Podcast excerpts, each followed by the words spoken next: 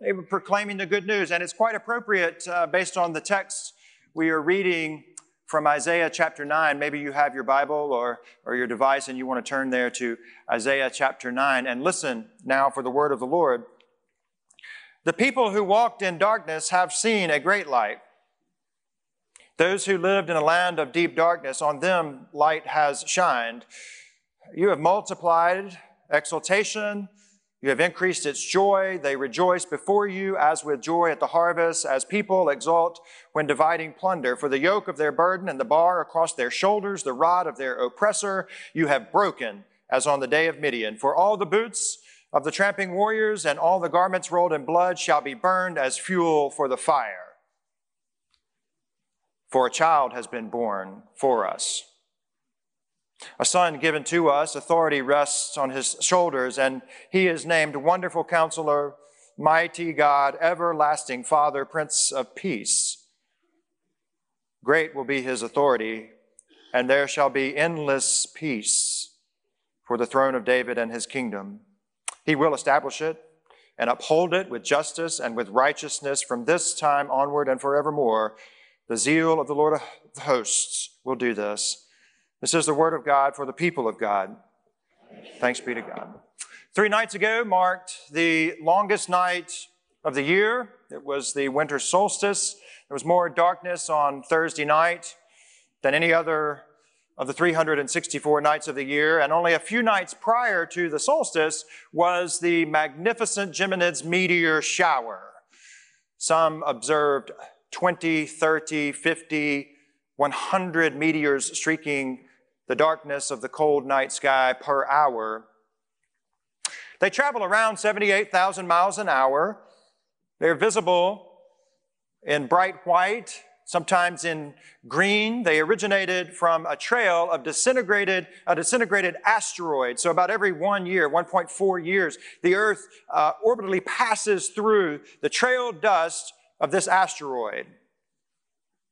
Few, if any, ever make their way all the way to the surface of the earth. They, they burn up about 45 miles up above the earth's crust. It's space dust. It is asteroid residue. We spin orbitally, spin in its path through the deep darkness of space. And I thought about that, and here we are this morning hearing these ancient words from the prophet Isaiah to an exiled people away from their homeland, cut off from their religious center, which lies in ruins, their, their entire identity gone. The people who walked in darkness have seen a great light. Those who have lived in a land of darkness, on them the light has shined. People orbitally walk too and we all have our own darkness. Something about Advent reminds us to keep walking, to keep spinning through the trails of God's divine residue, observing and, and believing and embracing that at any moment the light will appear upon our pathway.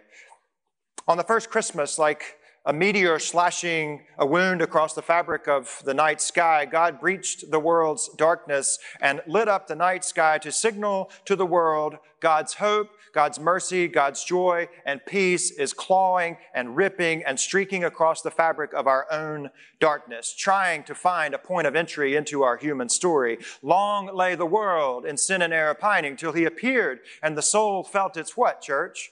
Its worth in the depth of night. Peace was born, rupturing expectations, piercing humanity's inability to wonder while wandering. God's peace ripping into our world is the story of us moving from darkness into marvelous light, from feeling unworthy to hearing that we are God's child, and from being enslaved by this world to becoming liberated citizens of God's world. Mm, I love this season, y'all. It's moderately poetic and metaphysical. So, how does this peace slashing into our darkness work in reality? Because God could have very easily broken open the heavens and sent an army behind his prince son riding on a white horse with a clarion call to the injustices the pain, the brokenness, the darkness of human shame and guilt. He could have chosen to just immediately right the wrongs and uh, assert and insert himself like we do through coercion and violence and, and power, just overcome it by brute force. Instead, God chose differently. For unto us a child is born, a son is given. A child of all things of all means through which God would bring heavenly peace. We've prepared for that peace in the hanging of the, the greens. We've heard the story of peace through lessons and carols. We have been convicted by the Spirit of peace who has called us to uh, set the free those who are oppressed and imprisoned and blinded by the ways of this world. And the great paradox of human history is when the God of all creation decided to break into our human story in the most unassuming, unlikely way through the pains of labor and delivery, childbirth, in a cattle stall. Some even say in a cave with a spotlight from heaven coming right down on it to show where the Prince of Peace was born.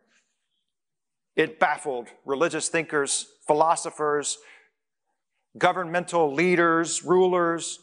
The Prince of Peace had made landfall. And this child, a child, unable to feed himself, care for himself, protect himself, speak for himself, this child is a wonderful counselor. What advice can a child give? Ask Dr. Borders. yeah. This child is a mighty God. Mighty how? He, he couldn't even hold his head up. This child is an everlasting father. That seems like an odd blending of metaphors, a, a father child. But this child is Prince of Peace. Now, that I can sort of get. There's nothing more peaceful than a sleeping, cooing, bubbly little baby to reset one's perspective. Yes? Yeah. This past Wednesday, we were hosting a dress rehearsal in here for the 3 p.m. Holy Chaos Glow Stick service. And I was able to hold baby Dottie Allen. She's going to be playing baby Jesus, we think. There's a lot of sickness out there, and we're having to pivot on dimes these days. We'll see. But the rehearsal was going on, and so I took baby Dottie in my arms. She trusted me. And we walked up here and we looked at that cow. And we looked at that donkey and, and that lamb and all of these poinsettias. And, and Dottie, she loves Chrismons. And she loves the ones that have the lights right behind them. They just sparkle and, and twinkle, and her eyes would light up, and she'd look up at me. it was so peaceful. She was so attentive. She was so unmindful of the world's unrest, of wars and divisions and coercion and subversion and power plays, and, and certainly incapable of the world's governments resting upon her shoulders, but in a strange way. She wonderfully counseled me back to center.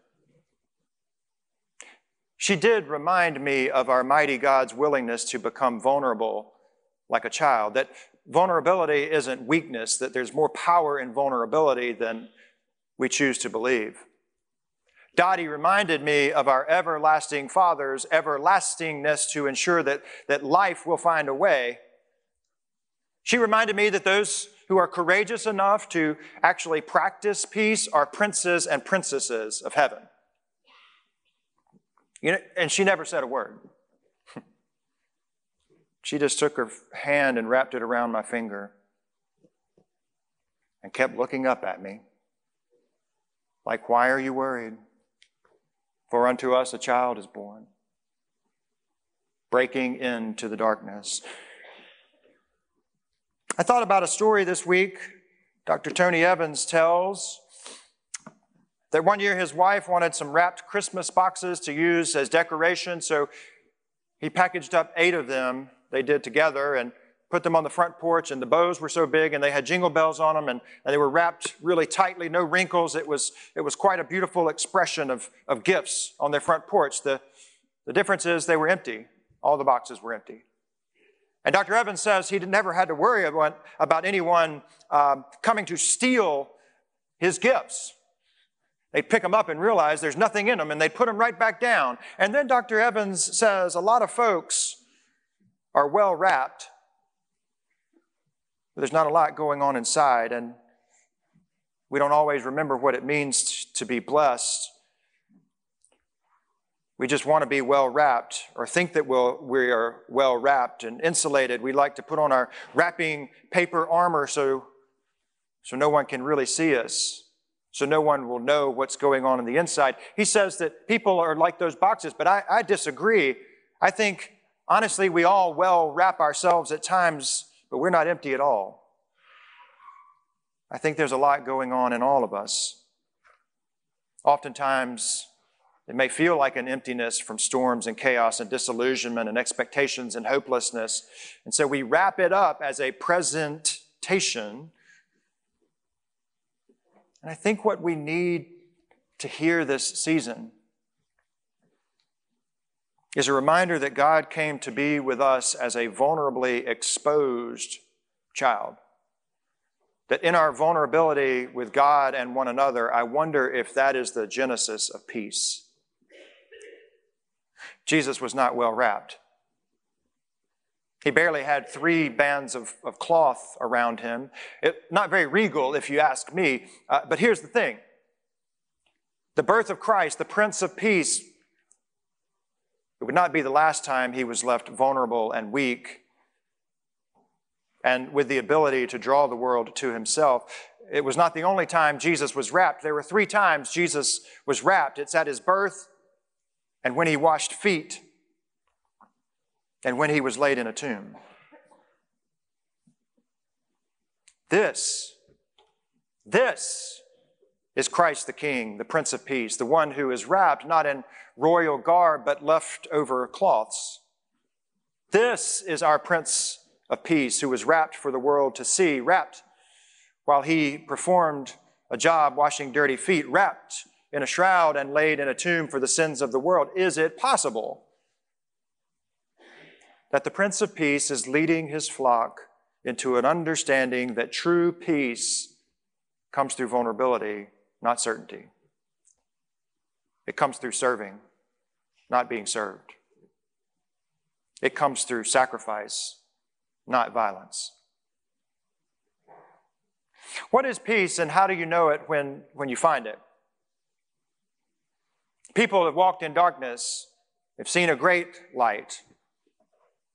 And I wonder if maybe the path of peace comes when we walk together through the darkness of life. I, I, I recently ran across a poem called Walker. Uh, it's by the Spanish poet Antonio Machado, and he says, Walker, your footsteps are the road and nothing more. Walker, there is no road. The road is made by walking. And I thought about St. Augustine, who once wrote, It is solved by walking. Walking toward what? Toward whom and with whom are we walking life's roads this season? So often, too often, there doesn't seem to be a road amid the darkness of life. We read about these ongoing invasions of Ukraine by Russia, the war in the Middle East, the exponential rise of anti Semitism. Two Shabbats ago, every Jewish house of worship uh, in the state had a bomb threat called in on it. Agudath Israel locally evacuated their worship service that Friday. Temple Beth Or did not even meet. We can't imagine the need for peace. Couple that with political tension, local points of pressure, idols of consumerism this season. And boy, the darkness does not want to grant us a pathway to walk, does it? So maybe the Spanish poet is, is right. There's no road except the one that we make by walking together. And this is precisely why we need the prophets, my friends. The people who have walked in darkness have seen a great light. Like maybe Advent 4 is a call to keep walking together, to remind us of our responsibility to dream and to imagine an alternative reality to the world's chaos and the world's injustices and the world's discord, to motivate us to keep walking together until we see the reality that God intends for the world. And how we are charged with the task of helping God create that new world. So, Isaiah Isaiah goes to painting. Paints a picture of a time when the yoke of the people's burden, the bar across their shoulders, the rod of their oppression is broken. A time when the boots of the tramping warriors and all the garments rolled in blood are burned as fuel for the fire because there's no longer a need for military, no need for war. For unto us a child has been born, a new king, a prince of peace, whose authority will grow because of love and respect for all, most especially for those who are poor and vulnerable. That's the vision the prophet lays before us today. We walk with the assurance that a child has been born who brings peace. We walk toward peace. We walk for peace. We walk with peace, with the prophet's vision before us. We walk and the ways of God are revealed. We are wrapped in the garment of peace as God's care and compassion are unwrapped for the world through us. It is the unveiling of a mystery in art and music. It moves us all to tears as we feel our lives changing and the lives of others changing around us. We walk as we proclaim today the light of Christ to guide our way.